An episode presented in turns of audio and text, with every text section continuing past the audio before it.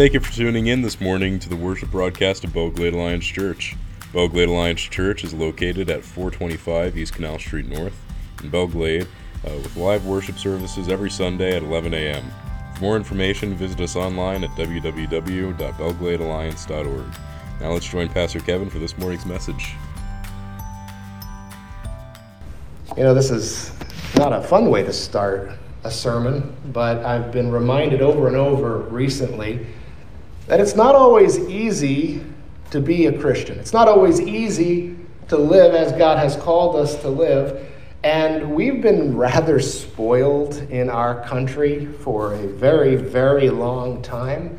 You know, it used to be that when you look at the idea of persecution, the idea of hardships just for your faith in Jesus, we always looked outside of our country for things like that. We looked at uh, the underground church in China that was not allowed to meet publicly and so had to meet secretly. We've, we've, we've seen the beheadings of Christians in, in certain regions that were they were killed for their faith in Jesus. We have seen missionaries and, and Christian institutions attacked uh, by radical Muslim extremists in West Africa, uh, even to the point where we've had our own missionaries recalled at certain points for their own safety. We've seen these things, and we've largely thought of them being outside of our country, outside of our lived experience. And if we're being honest, it's still really outside of our lived experience. But Christians are enduring hardships. And things are starting to turn in our country as well. I'm not trying to say that to scare you. I'm not some end times prophet here. I'm not saying anything like that. But what I'm trying to paint a picture of is there is hardships for Christians that Jesus himself predicted 2,000 years ago when he said, They hated me, they're going to hate you also.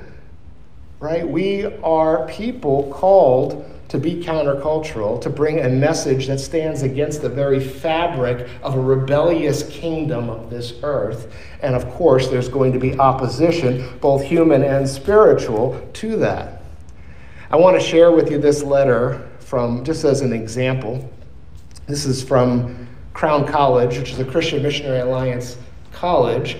Uh, we've had a few. One is closing, and this one is enduring hardships now. Here's a letter that went out on May 24th. Friends of Crown College, throughout the last several months, the Minnesota Department of Education and our state's respective legislative branches of government have sponsored legislation that would eliminate Crown College's ability to offer our on campus post secondary enrollment options program due to our Christian faith and its application to our admission standards. Today, Governor Tim Walz signed that legislation into law. It is scheduled to take effect on July 1st. And it did take effect on July 1st. And they are gathering together to try to fight this legally uh, and well. Um, but these are some of the changes happening in our country that are making it more and more difficult for Christians to live out the mission that God has called us to in the context in which we're in. We all know that in the media it's common to hear Christians portrayed now as oppressors, while in actuality we're quickly becoming the oppressed in many ways, both in culture and in our society. Um, and these tides are turning really quick. In very real ways, Christians in America face the temptation, and more and more will they face the temptation to be silently Christian, privately Christian or to accommodate, to compromise, or to accept cultural ideas that are in conflict with biblical teaching, or to walk away from their faith as they become convinced in one way or another that it's either outdated, it's irrelevant, it's wrong, or it's just not worth the stress of a growing marginalization that's taking place among for Christians. And even if these temptations haven't faced you personally, perhaps They've likely faced the younger uh, generation as they're in schools and, and, and in other atmospheres or environments in which they're feeling the pressure of these things. Uh, it's facing those who are maybe not as far along in their walk with Christ. Perhaps you haven't experienced these temptations, but others who are not as far along in their faith may be feeling these temptations. It's certainly facing Christians in academic settings, Christians in more urban settings, or those who are more engaged in the cultural influences of our day. These pressures, these voices are resounding loudly in their lives. So here's the question Is that a new phenomenon? Is that something that, wow, this has never taken place in the history of the church? It's a new factor that we're trying to contend with as the body of Christ. No, of course not. In fact, the letter to the Hebrews addresses Christians who endure hardships and temptations to abandon their faith, and it provides hope and instruction. And it's still relevant for us today. So if you have your Bibles with you, I'm going to be flipping around a bit today, but our, our key passage for this morning is going to be Hebrews chapter 4, verses 14 through 16. So if you have your Bibles with you, please feel free to turn with me. Hebrews 4, verses 14 through 16.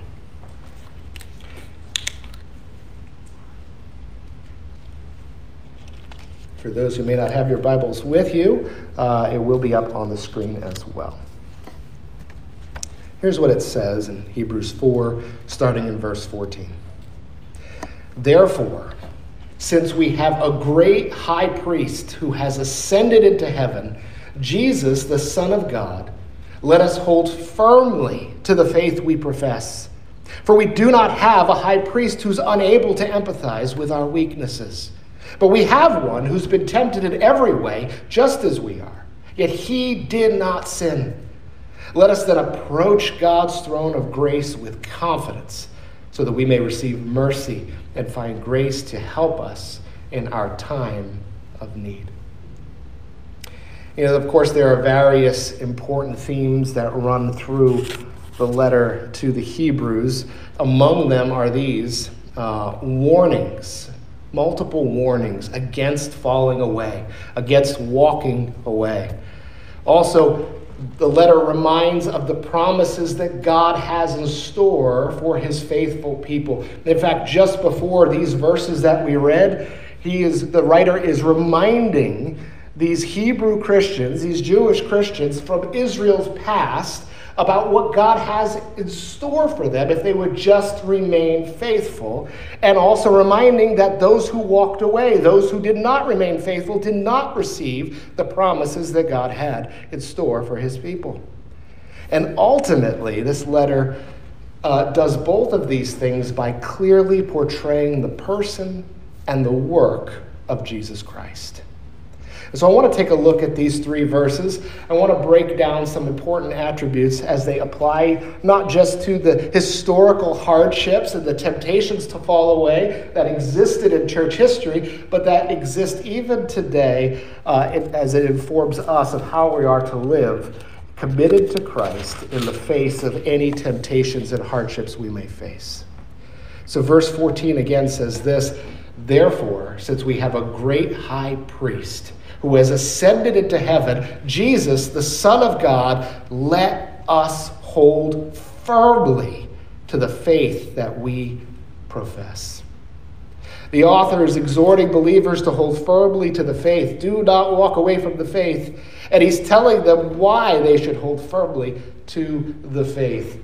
You know, we I think a lot of times, you know, we tell people to do things and we're not always good to share why People should do the things that we're telling them to do. That's one of the things I learned early on in parenting. I got a lot farther in my kids' obedience to the things I asked them to do if I explained why uh, I'm asking them to do that. And, and, and this is what he's doing here. He's exhorting them to hold firm and he's telling and he's he's giving them examples from Israel's history, but here he's saying the number one reason you should hold firm is because of who your advocate is, who your high priest is. And so he's talking to this group of people who are feeling the pressure on all sides, and the danger is very real that they would walk away or fall away, if you will, from the faith. So let's I want to talk about this idea of walking away from the faith. And it's not something that, you know, it, it, we don't like to talk about that aspect of it. And, and, and you know, there, we, we like to proclaim once saved, always saved. Or we think of, uh, of when somebody comes up at an altar call where they say that magical prayer, the deal is done, and we don't have to worry anymore. And it doesn't really matter how we live, what we do, how faithful we are, what choices we make, what we believe. But is that really the teaching of Scripture? Why are there so many warnings in Scripture? If we don't have to concern ourselves with these things. If there's not something required of us in faithfulness to the gospel and to the Lord. And so I would just invite you to explore this with me this morning. And I want to share with you one of the most famous parables of Jesus, uh, the parable of the sower. And I'm sure it's one that many of you, if not all of you, are familiar with. If you remember the parable, uh, Jesus is talking about a farmer who's sowing his seed, and he's apparently, you know, I don't know what's up with this farmer, he's just kind of throwing it everywhere because it gets on all different types of soil and all different types of conditions. And we see that some lands on the path, we see some uh, lands on rocky soil. We see that some grows among thorns, and some of it lands on good soil. But here's the thing that we tend to do, and maybe it's just me, I don't know. I, but it, I think that as we think about the parable of the sower, we kind of reduce it down in our minds into two different categories good soil and bad soil.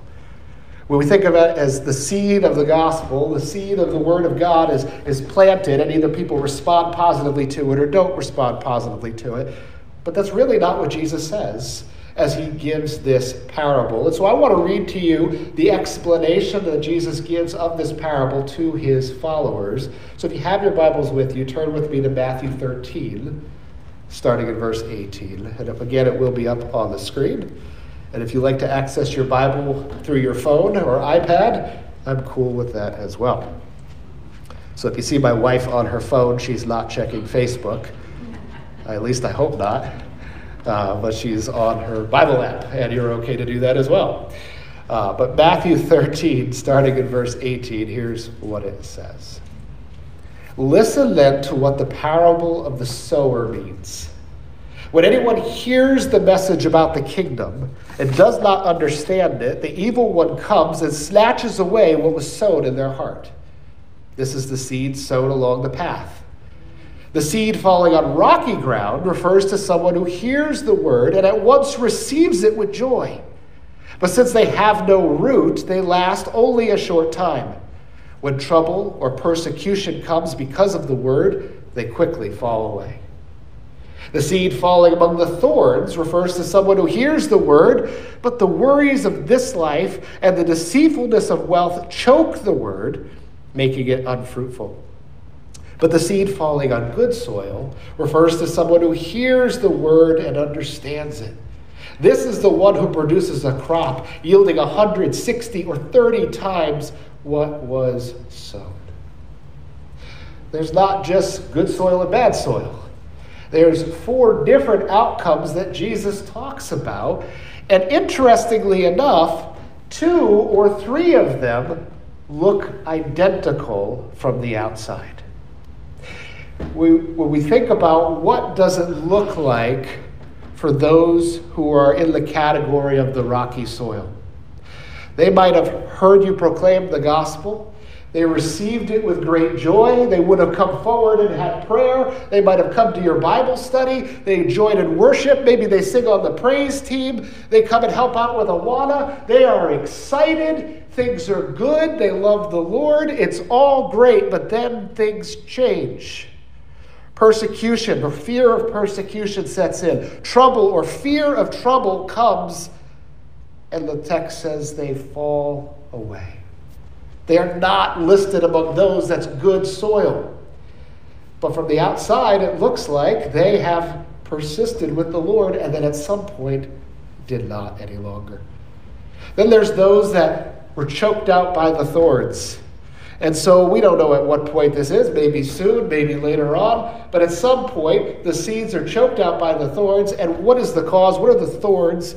Worries and temptation to pursue worldly pleasures, wealth, things like this, things that would call them away from the life that God has called them to, from commitment, dedication to the Lord, and instead commitment, they've committed and dedicated themselves to the worldly pleasures that they persisted in before coming to faith in Jesus. And so when we think about this letter to the Hebrews, when we think about this group of, of Jewish believers who were facing persecution on various fronts persecution from the local synagogue leaders, persecution from their fellow believers, some of them put out of their families, not allowed to be a part of the Jewish community.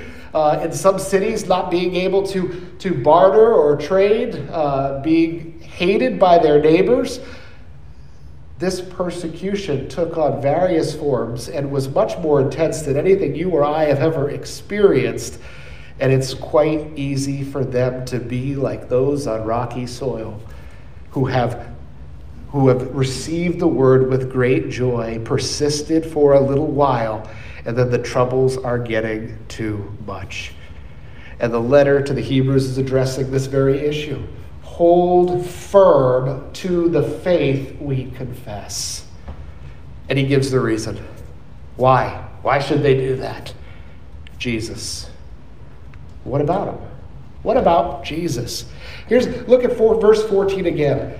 Therefore, since we have a great high priest who has ascended into heaven, Jesus, the Son of God, let us hold firmly to what to the faith that, we profess.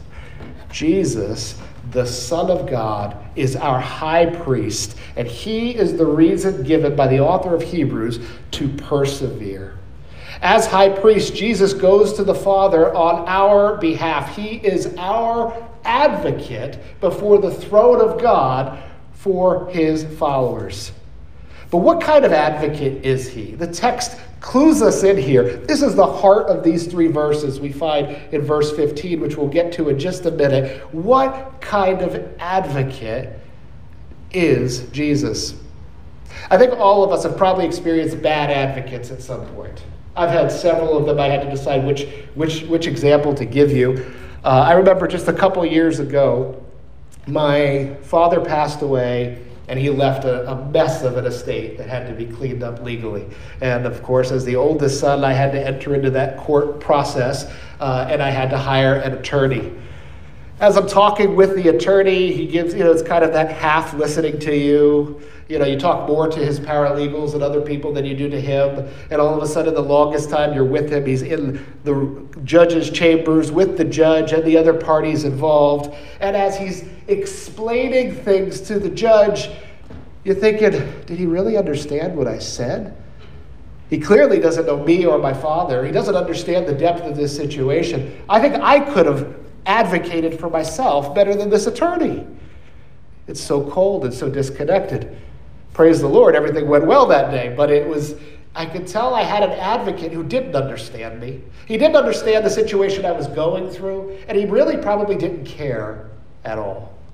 He was there because that was his job, and he did what he had to do, and that was enough for him. How much better would it be if those people who are advocates for us actually knew us, actually understood us, if they actually had empathy toward us. How much better of an advocate would that be? Jesus is that kind of advocate. We see this in verse 15. For we do not have a high priest who is unable to empathize with our weaknesses, but we have one who's been tempted in every way, just as we are, yet he did not sin. You know, there's some amazing things about Jesus. I hope you don't miss this in understanding him. I hope you don't miss this as you read the scriptures. Jesus was God, is God incarnate. Well, what does that mean? That's a word we don't often use. He was fully God and fully man. He entered into humanity. He took on a human nature, human flesh. He experienced fully what it is to be human. Here's just some examples. They blow my mind. I feel almost like I'm doing something wrong by thinking about them, but I'm not. Don't worry. Do you know that Jesus was tired? He got hungry. He had to learn. That's a weird one to think about. He had to learn. Uh, he, he went without at times. He got hurt. And there's probably a hundred of the things, a thousand of the things that we could mention that Jesus actually really experienced as a human being in the same way you and I have experienced this. In fact, Philippians 2, verses 6 through 8, paint a picture of this process by which Jesus has entered into our space, entered into our world, in order to accomplish what he had to accomplish for us. In a in a passage referring to the humility of Christ and instructing believers on how they ought to treat each other, here's what Paul writes about Jesus. Jesus, who being in very nature God, did not consider equality with God something to be used to his own advantage. Rather, he made himself nothing, taking the very nature of a servant, being made in human likeness and being found in appearance as a man, he humbled himself by becoming obedient to death, even death on a cross. Please don't think that when Paul says uh, he humbled himself by becoming obedient to death, that that was in the only way. That was the only way Jesus humbled himself. Taking on human nature was Jesus humbling himself. Walking in our shoes was Jesus humbling himself. And yes, dying on the cross, or dying was humbling himself, and the way he died was humbling himself even more. Jesus had the full gamut of human experience. He was tempted in the wilderness with uh, human power and physical comfort by Satan. He was tempted in the Garden of Gethsemane to avoid his torturous death right? He could have up and ran. In fact, his disciples probably would have promoted that idea. Or, or like Peter, grab the sword and let's fight our way out of this. He was praying, Father, if there's any way for this cup to pass, please. But importantly, not my will, but yours be done. As we consider the various types of hardships and persecutions that befell the Christians that the author of Hebrews is writing to, certainly Jesus uh, endured hardships and persecutions far greater than any that they were facing. And in all of these things, he was found faithful. In all of these things, he did not give in to temptation. In all of these things, he did not sin. It says in verse 15, For we do not have a high priest who's unable to empathize with our weakness, but we have one who's been tempted in every way, just as we are, yet he did not sin. Why is that important? The fact that Jesus did not sin is so important, and it does not detract from his empathy. It does not detract from his ability to empathize with human beings who are, who are feeling the hardship and the pressure and are tempted to walk away, who are tempted to sin. And we're going to talk about that in just a moment. But the fact that Jesus did not sin proved him to be who we profess him to be. It proved him to be the Son of God. It enabled him to die on the cross in our place, to be our atoning sacrifice. It's what allowed him to serve as our high priest before the throne of God. But the fact that he has endured temptation of all kinds just as we have means he's a high priest, an advocate who understands what we endure, who understands what we struggle with, who has experienced the pain, who has experienced the hardship, who has experienced the trials and the lures that face us in this world. It doesn't mean that Jesus is light on sin. Let me say that again. It doesn't mean that Jesus doesn't care about sin. It doesn't mean he's light on sin. But it does mean that he is able to better love his people who do sin and are tempted by sin. In fact, there's a 17th century Puritan theologian named Thomas Goodwin, and he expressed this relationship between Jesus, us, and our sin well in his book, The Heart of Christ. Here's what he wrote He says, There is comfort concerning such infirmities, in that your very sins move him, him being Jesus, to pity more than anger. For he suffers with us under our infirmities, and by infirmities are met sins, as well as other miseries. Christ takes part with you and is so far from being provoked against you, as all his anger is turned upon your sin to ruin it. Yes, his pity is increased the more toward you, even as the heart of a father is to a child that has some loathsome disease, or as one who is a member of his body that has leprosy. He hates not the member, for it is his flesh, but the disease, and that provokes him to pity the part affected all the more. What is Goodwin saying here? You know, our experience when we sin, or at least I know this is true for me, when I fail, I'm worried, I'm concerned, I'm shamed. I stand before God in prayer, and I don't even know how He can look at me, or how He could forgive me again, or why He would even love me when I am somebody who keeps messing up in so many different ways. And yet, he, here Goodwin is expressing what scriptures make clear in numerous places that God doesn't hate us because of our sin. If we belong to Him, we're forgiven of our sins, but Jesus hates the sin in us. And as He has compassion toward us, mercy toward us, love toward us, a desire to cleanse us from this, it's like a child who you love but who suffers a disease. And yes, Jesus hates that disease. He hates the sin in us, but he loves us all the more and desires to purify us from the sin that we struggle with to remove the temptations that we face. This is his heart for his people. Hebrews 4:15 for we do not have a high priest who is unable to empathize with our weaknesses but we have one who has been tempted in every way just as we are yet he did not sin. We have a compassionate, empathetic advocate before the Father. He knows us, and He knows the disease of sin that we war against while we are living in this fallen world. And because of that, we have provision. Because of that, we have provision for the difficulties, the hardships, and the temptations that we face. We are not alone in our struggles. If only we avail ourselves of God's provision in Christ. But that's the question, right? do we avail ourselves of God's provision in Christ?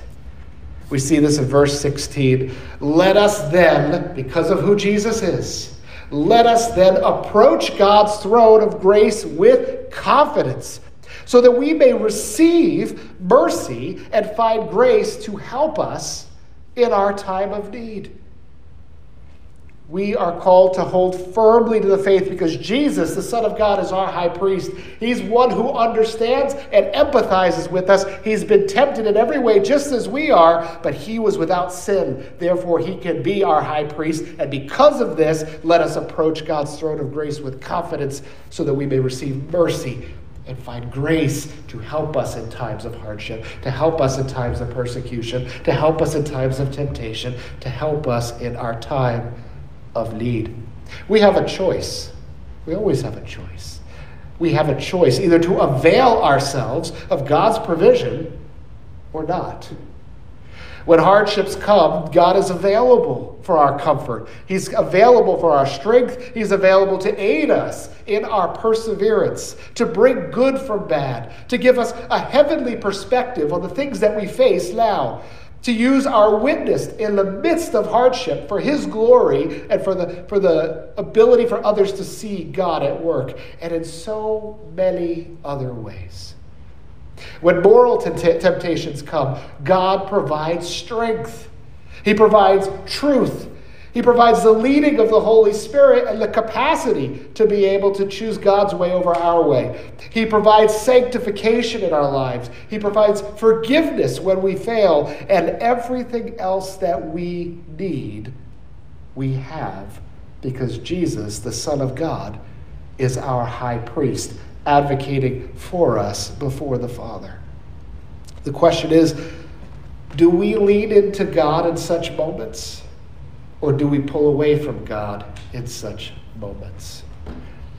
John 3 19 through 21, Jesus talks about this very decision. We know we've sinned, we know we fail, we know we're prone to sin.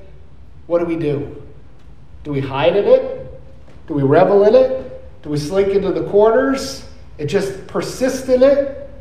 Or do we come into the light that God has that he might purify us from it. Here's what he says in John 3 19 through 21. Jesus is talking. He says, This is the verdict. Light has come into the world, but people loved darkness instead of light because their deeds were evil. Everyone who does evil hates the light and will not come into the light for fear that their deeds will be exposed. But whoever lives by the truth comes into the light, so that they may see so that it may be seen plainly that what they have done has been done in the sight of God. God already knows our sins. God knows our proclivities. God knows our temptations. In fact, before you were born, before anything in creation had been created, God knew every last sin you'd fall for, every temptation you'd ever face. So the, funny thing is, our, our, our tendency, like Adam and Eve in the garden, to hide from God as if that's even possible, is funny. And it's sad because God already knows. How much better to come into the light that He might expose it for the purpose not of condemning us, but purifying us and restoring us versus persisting in the darkness. 1 John 1 8 and 9 says this. John is writing to Christians, and this is what he says If we claim to be without sin, we deceive ourselves, and the truth is not in us. If we confess our sins, he's faithful and just and will forgive us our sins and purify us from all unrighteousness. I think sometimes we live in such a way that it, it kind of makes us. What, we wonder if we think this if I sin, he is faithful and just and will condemn us. If we sin, if we confess, he will smite us. I haven't seen that anywhere in the Bible, and I read through it at least once a year. So, but what does it say? If we would just confess our sins to Him, confess sins that He already knows about, by the way, He's faithful and just, and He will forgive us, but He doesn't stop there.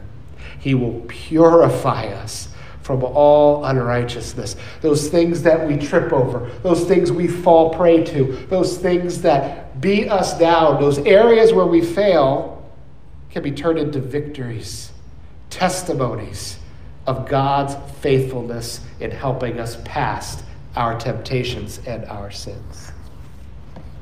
And lastly, again, our final verse in Hebrews, Hebrews 4:16. In light of all of these things, in light of who Jesus is, in light of the fact that he is the empathetic, kind, loving, understanding advocate for us before the Father, let us then approach God's throne of grace with confidence, so that we may receive mercy and find grace to help us in our time of need.